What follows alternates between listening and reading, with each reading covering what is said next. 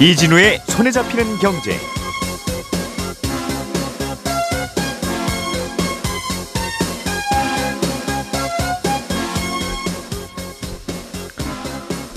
안녕하십니까 이진우입니다.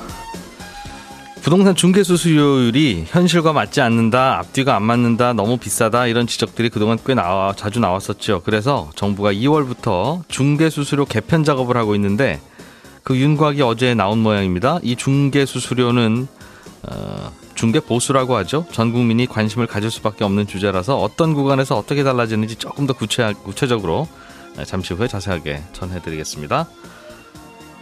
앞으로 은행에서 신용대출을 받으러 가면 지금보다 대출 한도가 크게 줄어듭니다. 아, 가계부채 증가세를 잡기 위해서 정부가 은행권에게 대출 한도를 낮추라고 했기 때문인데 대출 한도는 또 얼마나 줄어드는지 이 부분도 살펴드리겠고요.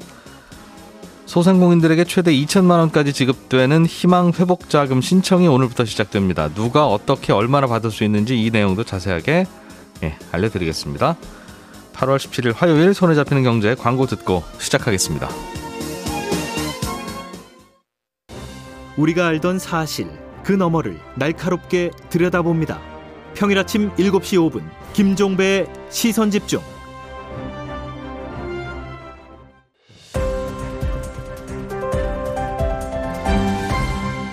이진우의 손에 잡히는 경제. 네, 경제 뉴스 정리해드리는 시간 고란 경제 전문 기자 김현우 행복자산관리연구소장 그리고 손에 잡히는 경제 박세훈 작가 세 분과 함께합니다. 세 분 어서 오십시오. 안녕하세요. 고맙습니다. 오늘도 네. 나와주셔서 열심히 하겠습니다. 박세훈 작가가 준비해 오신 소식부터 듣겠습니다. 네. 부동산 중개 보수 개편안이 나왔어요. 네, 윤광 나왔습니다. 음, 이거는 뭐 전 국민이 누구나 한 번이 뭡니까? 평생 살면서 여러 번 낼 수밖에 없는 돈이라 그렇습니다. 어떻게 바뀌는지가 굉장히 궁금할 텐데 그렇죠. 어떻게 됐어요? 이 6월에 발표할 예정이었다가 음. 7월로 미뤄졌고 또 한 번 미뤄져서 이달 말쯤 발표가 되는데 일단 윤곽만 나온 겁니다. 아직 확정이 아니에요. 예. 오늘 오후에 토론회가 열리는데 세 가지 안이 여기서 제시가 될 겁니다. 주택 가격이 6억 원 이상인 경우에 수수료율을 지금보다 내리고 최대 상한선을 0.7%로 낮추는 게 핵심이 될 거다. 이렇게 예. 보고 있습니다. 예. 지금은 일단 어떻게 돼 있냐면 음. 시도별로 조금씩 다르긴 한데 서울시 기준으로 말씀을 드릴게요. 예. 5천만 원 미만은 0.6%, 예. 5천만 원에서 2억 원 미만은 0.5, 예. 2억 원 이상 6억 원 미만은 0.4 낮아지다가 예. 내, 내려가고 있죠? 내려가다가 내려가는 게 당연한 거예요. 어찌 보면. 그렇습니다. 그 서, 어, 요율은 요 율은 그래도 중개 보수 자체 금액은 높아질 테니까. 그렇습니다. 예. 근데 6억 원 이상 9억 원 미만에서 0.5로 오릅니다. 이게 좀 이상하긴 해요. 왜 다시 오르지? 그- 그렇습니다. 그리고 9억 원 이상은 0.9% 이내 또확 오르는 구조죠. 음. 지금은 이렇게 돼 있습니다. 예. 좀 이상하긴 한데 사실은 9억 원 이상은 아유 이런 집 몇 채나 돼요. 그 그건 그냥 그건 알아서 하시되 0.9를 넘지만 마시고 그 네. 안에서 알아서 조절하세요. 하세요, 했던 이거죠. 거니까 대개 시장에서는 그래서 요거는 0.9를 알아서 하라고 하니까 한 0.5, 0.5에서 뭐 0.6 정도에서 0.6, 뭐 네. 때로는 또 손님이 좀 우기면 0.4, 뭐 그렇게 대충 그렇게 0.5 안팎으로 하니까 네. 오늘 말씀해 주신 거 보면 0.6, 0.5, 0.4, 0.5, 0.5니까 우리나라 중개 0.5 죠. 수수료율은 그냥 0.5인 거예요. 그죠? 네. 어, 대체로. 음. 그런데 앞으로는 어떻게 달라집니까? 일단 2억 원 미만은 지금 그대로 유지되는데 어, 2억 원 넘는 가격부터 차이가 생겨요. 근데 이게 좀 숫자고 복잡해서 귀로 들을 때 한 번에 아마 확 안 들어오실 텐데 예. 확정된 건 아니니까 음. 대강 그렇구나 정도로만 들어오시면 되겠습니다. 예. 세 가지 안 중에 첫 번째 안은 굉장히 단순해요. 이거는 2억 원에서 12억 원까지는 0.4, 네. 그 이상은 0.7. 끝. 음. 심플합니다. 예. 두 번째 안은 이게 가장 복잡합니다. 2억에서 9억 원까지는 0.4. 이 복잡한 이안이 유력 아니라면서요? 그렇습니다. 예. 복잡한 거 그럼 들어보겠습니다. 12억 원까지는 0.5. 음. 15억 원까지는 0.6, 그 이상은 0.7. 계속 쭉 오르는 그런 구조로 되어 있습니다. 음. 마지막으로 세 번째 안은요, 2억에서 6억까지는 0.4, 12억 원까지는 0.5, 그 이상은 0.7. 이것도 마찬가지로 쭉 오릅니다. 음. 세 가지 안 모두 거래 비중이 높은 6억 이상에 대해서는 요율을 인하했고요. 최대 상한 요구- 요율을 지금 0.9에서 0.7로 낮췄다는 특징이 있는데 음. 예를 들어 12억짜리 주택 거래한다. 지금은 중개수료 상한이 1,080만 원이지만 예. 조금 전에 말씀드린 1안하고 3안 적용하면 840만 원 되고요. 음. 2안은 720만 원 됩니다. 지금까지 말씀드린 건 매매인 경우고 네. 전월세 같은 경우는 매매보다 0.1% 포인트씩 낮게 책정돼 있다. 제가 이걸 보니까 어, 지금 매매 가격에 예를 들면 12억 원짜리 살 때 어떻게 되느냐를 네. 지금은 얼마인데 앞으로 얼마 됩니까라고 할 때 낮아진다고 그 이제 홍보를 하기 위해서 네. 지금은 0.9 내는데요라고 이제 얘기하면서 앞으로는 0.7이 됩니다. 이렇게 홍보하고 있는데 지금 0.9 내는 분 거의 없습니다. 음. 그러니까 0.9 이내에서 알아서 협의하라고 하기 때문에 네. 좀 전에 말씀드렸잖아요. 0.5 내고 있다고. 네. 근데 앞으로 0.7이 되면 네. 이게 0.7을 내라는 뜻인지 음. 0.7 안에서 알아서 협의하세요라는 뜻이라서 시장에서는 0.34에서 거래되는 것을 생각하는지에 대해서 이게 얼마나 중요한 거예요, 그게. 그럼요. 근데 그건 정해지지 않았습니다. 음, 다만 이제 비교를 하려면 일단은 상한으로 비교를 해야 되니까 예. 금액은 이렇게 차이 난다라는 걸 말씀드린 겁니다. 네. 그래서 좀 궁금한 건, 어, 요율이라고 하는 건 어떻게 정하느냐에 따라서 각자 이해관계가 있으니까 다 다를 수 있어서 네. 소비자들이야 0.0001 하면 좋겠고 중개하시는 분들은 한 10% 내면 좋으시죠. 네. 그러나 어, 어느 중간선에서 그동안의 관행상 받았던 금액에서 크게 벗어나지 않는 건 이해가 되는데 네. 왜 점점 주택 가격이 비싸질수록 요 율도 올라가느냐라는 거예요. 어떤 그렇습니다. 분들은 어떤 분들은 어차피 10억짜리 하나, 1억짜리 하나, 100억짜리 하나 하시는 일은 거의 비슷하니까 네. 그냥 단일 요율로 합시다. 그게 그렇죠. 100만 원이든 200만 네. 원이든 50만 원이든 뭐 얼마든 네. 그런 얘기까지 있는데 네. 이거 참 큰 이해가 안 간다 싶더군요. 그 부분은 저도 이상해 갖고 국토부에 물어보려고 했는데 네. 어제가 마침 쉬는 날이라서 담당 공무원이 출근 안 해갖고 못 물어봤어요. 예. 그래서 제가 따로 한번 조사를 해봤는데 아 우리나라 부동산 중개 수수료라는 게 1983년에 처음 만들어졌거든요. 네. 당시에는 거래 가액에 따라서 수수료율이 9단계였어요. 대신에 거래 액수가 클수록 낮은 수수료율이 적용이 됐습니다. 그때는 음. 올라갈수록 수수료율은 낮아지는 거죠. 네. 그러다가 2000년에 한 번 개편이 되고 2014년에 또 한 번 개편이 되는데 네. 2000년 개선안을 보면요. 이때도 주택 가격이 올라갈수록 요율은 낮아집니다. 음. 네. 그리고 6억 원 넘는 주택은 당시에 고가 주택으로 취급됐어요. 2006년에 예. 2000년에는 6억 원 넘는 거에 네. 이거는 0.2에서 0.9 사이에서 자율적으로 협의하도록 음, 알아서 하시도록. 요렇게 예. 그 바뀌었습니다. 2000년에 한 번. 그러다가 2014년에 달라진 게 지금인데 대체 왜 이렇게 달라졌을까 생각을 해 보면 음. 개편을 할 때 가장 많이 거래가 되는 가격들 그 네. 중위 가격으로 정해진 그 언저리에서는 수수료율을 내립니다. 음, 항상 개편할 때마다 개편할 때마다 내려갑니다. 그 많은 부분은. 국민들이 요것 때문에 자꾸 수수료 비싸졌다고 하시니까 그렇습니다. 예. 여기가 내려가니까 네. 중개사협회 쪽에서는 반발이 좀 심하죠. 예. 왜그 부분을 내리냐. 음. 그렇기 때문에 고가 주택에서는 높여서 이 부분이 내려가는 것만큼 다른 부분에서 벌충을 하게 한 게 아닌가. 음. 이런 정치적인 합의가 있었던 게 아닌가라는 게 저의 생각입니다. 그거는 뭐 정황상 말이 되네요. 되네요. 네. 근데 그렇게 하다 보니까 외국인한테 설명이 안 되는 거예요. 네. 그러니까 왜 수수료율이 어그 1억짜리 하는 거랑 10억짜리 하는 거랑 10억짜리 하는 게 조금 더 좀 긴장도 되고 할 수 있으니 네. 더 받아야 되는 건 이해가 되는데 1억짜리는 예를 들면 1% 낸다 100만 원 내세요 그러면 10억짜리도 1% 내면 1000만 원이나 되잖아요. 그렇습니다. 그러니까 그건 한 0.5%는 합시다. 그게 낮아져야 그래도 500만 원이니까 네. 설명이 그나마 되는데 10억짜리는 2%야 2천만 원이야 그러면 네. 이건 왜 어떤 개념에서 그렇게 만든 수수료율인지가 설명이 안 되잖아요. 그렇죠. 그렇게 합리적이지 않은 걸 자꾸 만들려고 하는지 모르겠어요. 그건 제가 조만간 국토교통부랑 통화가 되면 취재해서 다시 알려드리겠고요. 오늘 토론회 언제 합니까? 오늘 토론회 2시에 온라인으로 합니다. 이건 누구나 아, 볼수 있고요. 예. 음. 댓글로 참여도 가능해요. 포털 사이트에서 국토교통부 검색한 후에 홈페이지 들어가면 안내 배너 뜰 거니까 예. 음. 그 배너 클릭하시면 되고 유튜브에서 국토연구원 검색하신 후에 실시간으로 중계 시청하는 방법도 있습니다. 예. 오늘 토론회의 주제 중에는 또 공인중개사 자격 시험 네. 이거 좀 어렵게 하자. 그렇습니다. 저도 한번 봤다 떨어졌거든요, 저는. 아, 꽤 오래됐어요, 옛날에. 물론 오래됐으니까 더 젊을 때 봤는데 네. 하여튼 떨어지더군요. 쉽지는 않은데 공부, 그렇습니다. 공부 앞으로- 열심히 해야 되는데 더 어려워진다면서요? 네, 지금은 모든 과목에서 40점 이상 받고 평균 60점 이상이면 합격이에요. 예. 앞으로는 매년 적정 선발 예정 인원을 정하겠다라는 게 정부의 방침입니다. 와. 그렇습니다. 이렇게. 되면 어. 모든 과목에서 40점 이상 받은 사람들 가운데 총점이 높은 순으로 합격자가 결정이 되잖아요. 네. 요거는 이제 공인중개사의 수가 너무 많다라는 판단이 깔린 정부의 결정인 것 같습니다. 예. 그러니까 매년 얼마나 뽑을지는 무슨 위원회를 만드는데 음. 정부 관계자, 교수, 공인중개사협회, 시민단체 네. 이런 데서 뽑힌 분들이 매년 결정을 하게 됩니다. 야, 이것도 어려워진다? 네. 알겠습니다. 서경석 씨는 합격했는데 바로. 혹시 거길 이용 안 하셨나요? 음, 거기 교재가 좋은 모양이에요. 네.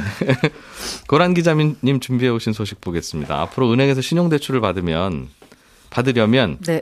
자기가 받는 연봉의 몇 퍼센트 딱 이렇게 이제 정해지는 겁니까? 네, 금융감독원이 지난주 금요일에 은행의 여신 담당, 그러니까 대출해주는 임원들을 불러서 회의를 했습니다. 음. 지금까지는 연봉의 한 두 배 수준까지 은행의 신용대출 한도가 나오거든요. 예. 그걸 1배, 그러니까 자기 연봉하고 똑같은 수준으로 맞추라라고 주문을 했습니다.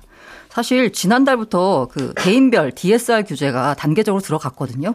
여기 적용되지 않은 차주들이 상- 예. 차주를 상대로 은행이 과도한 신용대출 취급하고 있다라고 금감원이 판단했습니다. 음. 그 일부 은행 같은 경우에는요, 이 당국이 권고한 게 연봉 두 배거든요. 예. 근데 그걸 훌쩍 뛰어넘어서 2.7배까지 신용대출 해준 사례가 적발이 됐다라고 합니다. 음. 최근에? 네네. 그래서 그게 결정적 계기가 됐고요. 이 다만 그래서 어나 너, 넘게 받았는데 어떡하지? 라고 혹시 걱정하실까봐 음. 예, 신규 대출 희망자에 한해서 적용이 됩니다. 되게 근데 이게 만기가 길어야 뭐 1년 네네. 이런 것 같더군요. 네. 그러니까 지금 이미 쓰고 계신 분은 몇 개월 후, 길어야 1년 후에는 상당 부분을 갚아야 되는 거예요. 아, 그에 대해서 이제 금감원의 예. 얘기가 뭐냐면 그 연봉 이상 대출을 받은 차주가 대출 만기 연장을 할 때 한도를 깎을 것인지 아니면 기존 조건을 그대로 유지할 것인지는 개별 은행이 판단할 몫이다라고 했습니다. 음, 네. 이에 대해서 이제 은행권에서는요, 이게 초, 소급 적용은 어렵고 앞으로 해서 점진적으로 줄어나는 방식으로 하지 갑자기 확 감축하진 않을 거다 라는 입장입니다. 음. 이거는 개별 은행이 알아서 해라. 네네. 음.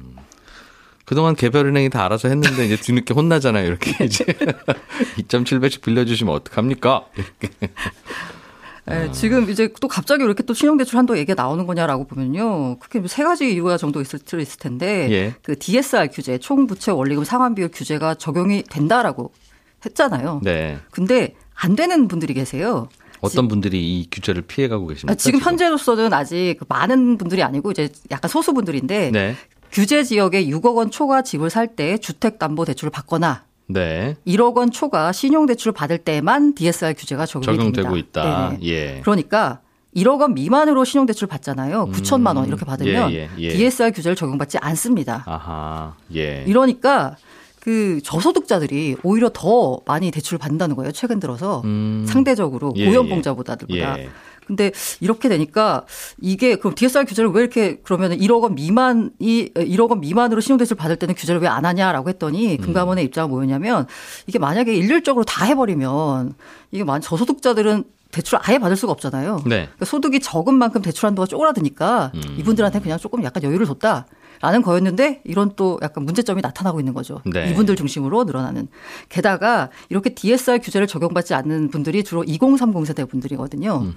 이분들이 돈 빌려서 뭐 하나 봤더니 비투하고 영끌한다라는 겁니다. 예. 최근 들어서 주식이나 암호화폐 부동산에 투자하는 경우가 증가한다라고 합니다. 음. 그래서 그 조금 있으면 이제 금리가 오를 텐데 네. 이렇게 되면 연체득 위험성이 커질 수 있지 않겠냐라는 게 정부 걱, 어, 금감원 걱정인 거고요. 조절을 한다는 거죠. 네, 실제로 예. 봤더니 그 카카오뱅크 공모주 청약에 58조 원 넘게 올렸잖아요. 음. 이것 때문에 지난달 말에 금융권의 신용대출 포함한 기타 대출이 7조 2천억 원 폭증했습니다. 주로 이제 공모주 청약 때문에 많이 몰리는 네. 건데 그래서 이렇게 청약은 네. 금방 돌려받고 끝내잖아요. 아 근데 안 돌아온 분들이 있어요. 아, 그렇게 대출 네, 받아서 대출 받아가지고 환 그, 이제 나오면 아, 환불 나오면 알겠어요. 그걸 다시 예. 갚아야 되잖아요. 근데 안 갚고 그걸 다시 어딘가로 가는 거예요. 주식시장에 아마 암호화폐 시장으로 갔을 거다라고 이제 추정하고 있는데 정부는 이게 걱정인 겁니다. 그렇죠. 게다가 그, 그 은행들이 11월부터 창구를 지도를 해왔어요. 연봉 예. 대비 신용대출 예. 한도를 넘기지 마라라고 했는데 일부 은행들 사이에 아까 말씀드린 대로 2.7배까지 신용대출 해준다라고 했잖아요. 네. 이게 어떤 경우에 하냐면 그 협약 대출이라고 해서 은행이 특정 기업과 계약을 맺고 직원들한테 음. 대출해주는 경우가 있습니다. 예. 이 경우에는 그 기업과 협약을 맺었기 때문에 마음대로 낮추지 못하잖아요. 음.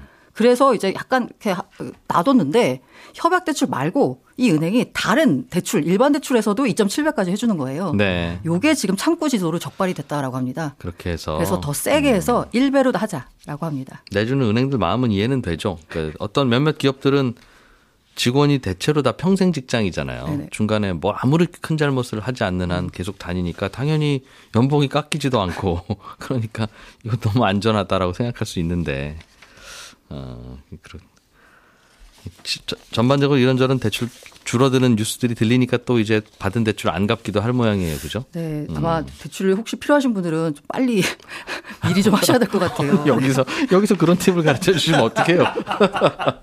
당국은 줄이자고 하는데. 그런 수요도 있는 것 같아요. 대출이 줄어든다, 이제 예. 앞으로 어렵다 이러니까 예. 그냥 불필요한 대출, 뭐 물론 이제 신용 대출을 받아가지고 이자를 내시는 분들보다는 네. 불필요한 마이너스 통장 미리 만들어가지고 확보를 해두려는 수요도 많은 것 저도 같아서. 주변에 신용대출도 예. 어, 받아서 그냥 이자 무는 분들 많습니다. 그러게요. 언제 어떻게 급할 때 대출이 안 된다는 공포가 자꾸 드니까 그렇죠.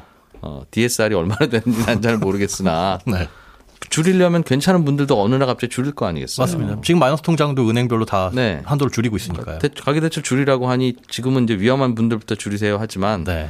더 이상 줄일 곳이 없는데 줄이라고 하면 이젠 그렇게 되겠죠. 그렇죠. 그러니까 이제 라면 사재기 하듯이 대출도 대출 사재기. 그렇게 하고 있다는 것 같은데 20, 30대가 대출 많이 받아갔습니까 실제로? 네, 실제로 봤더니요. 그게 연령대별 연소득 대비 가계 대출 비율 LTI라는 게 있는데요. 예. 이걸 봤더니 1분기의 평균 LTI가 231%인데 이게 30 연령별로 나눠 봤더니 30대가 267% 정도 됩니다. 가장 예. 높아요. 그러니까 예. 자기 연봉의 3배 가까운 대출을 받고 있다라는 건데요. 음. 2017년 1분기에 214% 정도 됐는데 점점점 늘어나더니 지난 1분기에는 267%까지 간 겁니다. 예. 이게 그 증가액 자체만 놓고 봐도요. 그 1분기 30대 평균 대출 잔액이 9,735만 원. 저는 이거 보고 깜짝 놀랐는데 평균 30대는 1억 정도를 빚지고 있다라는 거예요. 예. 2017년 1분기보다 2,485만 원이 늘어서요. 전 연령대 가운데서 가장 많이 늘어났습니다. 집값도 많이 늘었고 음. 말씀하신 대로 신용 대출 최대한 받아서 이리저리 굴리는 곳도 있을 거고 음. 어떻게 생각하세요? 이게 30대가 많이 늘었는데 그럼 50대나 60대가 많이 느는 게 좋냐? 그건 아니죠. 그렇긴 하죠, 그렇죠? 앞으로 벌 날이 많은 분들이 그래도 젊은 네네. 분들이 많이 받아가는 게 상대적으로 다른 연령대에서 받아가는 것보다는 나을 텐데 네. 어쨌든 은행들은 알겠습니다, 앞으로 줄이겠습니다 그런 쪽이에요. 뭐 아, 사실 불만이 많지만 뭐 어떻게 하겠어요. 네. 그 근데 이중 규제다라는 이제 말을 많이 하고 있어요. DSR 예. 규제했는데 여기다 또 무슨 그 연봉 1배 이렇게 상한을 두느냐라고 해서 하는데 예, 금감원의 입장은 어느 정도냐면 어쨌든 간에 지금 현재 굉장히 우려가 크다. 가계 대출 문제 관련돼 가지고요. 음. 이 정은보 신임 금감원장이 취임식에서 한 얘기가 뭐냐면 민간 부채와 관련돼서 퍼펙트 스톰이 올 수도 있다. 음. 라고 이제 경고를 했어요. 게다가 은성수 어, 금융위원장도 10일 날 이제 5대 금융지주들을 만나서 가계 부채 관리 좀 해달라라고 얘기했고요. 지금 고승범 금융위원장 내정자도 네. 출근길에서 가계 부채 관리를 철저히 해나갈 것 이러면서 그 금융 관련된 그 당국자들이 다 가계 부채 문제를 굉장히 민감하게 생각하고 있습니다. 늘어나는 속도 보면 긴장은 될 것 같아요. 정말 보면 빠르게 늘고 있어서. 자, 김현우 소장님, 예. 자영업 하시는 분들 5차 재난지원금 나온다는데 오늘부터 신청이죠. 네, 그렇습니다. 오늘 오전 8시부터 이미 신청이 시작됐고요. 예. 밤 12시까지 희망회복자금.kr 여기로 예. 들어가셔가지고 본인 명의 휴대폰 혹은 아, 공동인증서로 로그인을 하셔가지고 신청이 가능합니다. 음. 이 홀짝제예요. 오늘이 17일이니까 사업자 번호, 주민번호 아, 말고 사업자, 사업자 번호가 번호. 예. 끝수가 홀수인 분이 오늘 신청하고요. 네. 내일 18일은 짝수인 분이 신청을 하고 모레 19일부터는 홀수 짝수 상관없이 음. 그리고 24시간 운영됩니다. 어떤 분들한테 나갑니까? 아, 일단 지급 대상은 크게 세 가지로 나뉘어요. 집합 금지나 영업 제한 조치, 그리고 경영 위기 업종. 이렇게 크게 세 가지로 나뉘고 공통적으로 업종별로 매출 규모를 봤을 때 소기업이나 소상공인에 해당되는 분들만. 음. 내가 장사 더 하고 싶은데 정부 규제 때문에 문 닫았어야 되는 네, 그렇습니다. 그런 규제가 있었던 모든 업종에 다 준다. 맞습니다. 예. 경영 위기 업종은 그런 업종 뭐 집합 제한 금지와 상관없이 예. 봤더니 전체적으로 통계적으로 어, 매출이 줄었더라. 예. 이런 것들을 산정을 했고요. 매출이 줄어든 건 언제 줄었어야 되는 겁니까? 매출 줄어든 기간은 2019년부터 2020년, 2000, 아, 2021년 올해 상반기까지로 네. 대비해서 이제 유리한 구간으로 선정을 하거든요. 예. 예, 그거는 이제 8개 구간으로 나눠가지고 비교해가지고 반기 단위로 비교해서 조금이라도 줄었으면 음. 해당이 된다. 이렇게 보시면 되는데요. 예.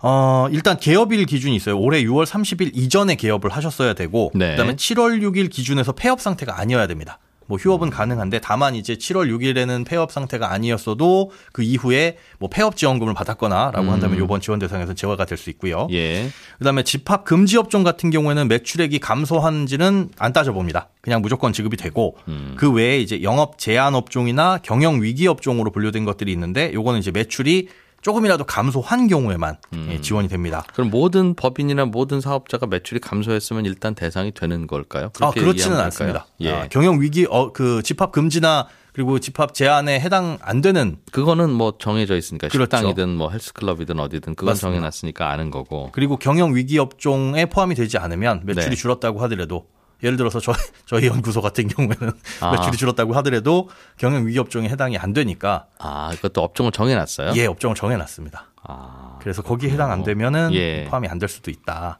이렇게 보시면 되고요. 그리고 매출 감소와 영업 제한을 일단 판단하는 기간은 아까 말씀드린 거는 2019년에서 2021년까지 매출 감소하기만 하면 되기는 하는데 네. 아, 이 영업 제한 판단하는 기준 같은 경우에는 딱 1년 전 8월 16일부터 올해 7월 6일까지 네. 금지가 됐냐 제한이 됐냐 이건 요 기간 동안 내에 그 기간 동안만 어, 억지로 문 닫은 기록이 있는지. 네, 그렇습니다. 음. 그 전에는 이제 다른 뭐 1, 2, 3, 4차까지 지원이 됐었으니까요. 예.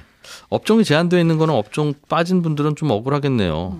어. 그래도 뭐 저 같은 경우는 더 힘드신 분들이 계실 테니까라고 생각을 하긴 하는데요. 그 힘들고 안 힘들고가 맞습니다. 업종에 따라서 결정되는 건 아닐 테니까 네, 이 매출 경- 감소분에 따라 결정하기야 뭐 따지기 시작하면 그거 매출 줄었지 뭐 매출은 그대로지만 사실 매출로 한다는. 것 자체도 업종별로 예. 매출은 많은데 순이익은 굉장히 적은 업종들도 그런 있을 수 있잖아요. 것도 있고 예. 음, 또 매출이 좀 줄더라도 또 충분히 이런저런 구조조정해서 오히려 버틸만 했어요 하는 분들도 있을 테니 맞습니다.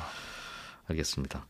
지급은 언제쯤 됩니까? 신청을 하고 나면 요거는 1차 신속 지급 대상은 오늘부터 바로 지급이 시작됩니다. 예. 사전에 걸러놨어요. 그래서 아마 8시에 문자를 받으셨을 겁니다. 대상자분들은. 음. 그래서 1차 신속 대상은 요번에 이제 17, 18, 19일 이후로 해가지고 네. 바로 신청을 하시는 분들 같은 경우에 순차적으로 바로 지급이 되고 아, 2차 신속 지급 대상이라고 해가지고 요분들은 뭐냐면 지난 이 4차였죠. 버팀목 자금 플러스 여기에 해당이 안 되셨는데 요번에 해당되신 분들이 2차 신속 지급 대상이에요. 네. 지금 1차는 그때도 해당되고 지금도 해당되시는 분들 이분들은 문자를 받으셨을 거고 2차 같은 경우에는 어, 문자 발송은 안 됐는데 이분들 같은 경우에는 뭐 8월 30일 이후부터 신청이 예. 가능하고 그 이후로 지급이 됩니다.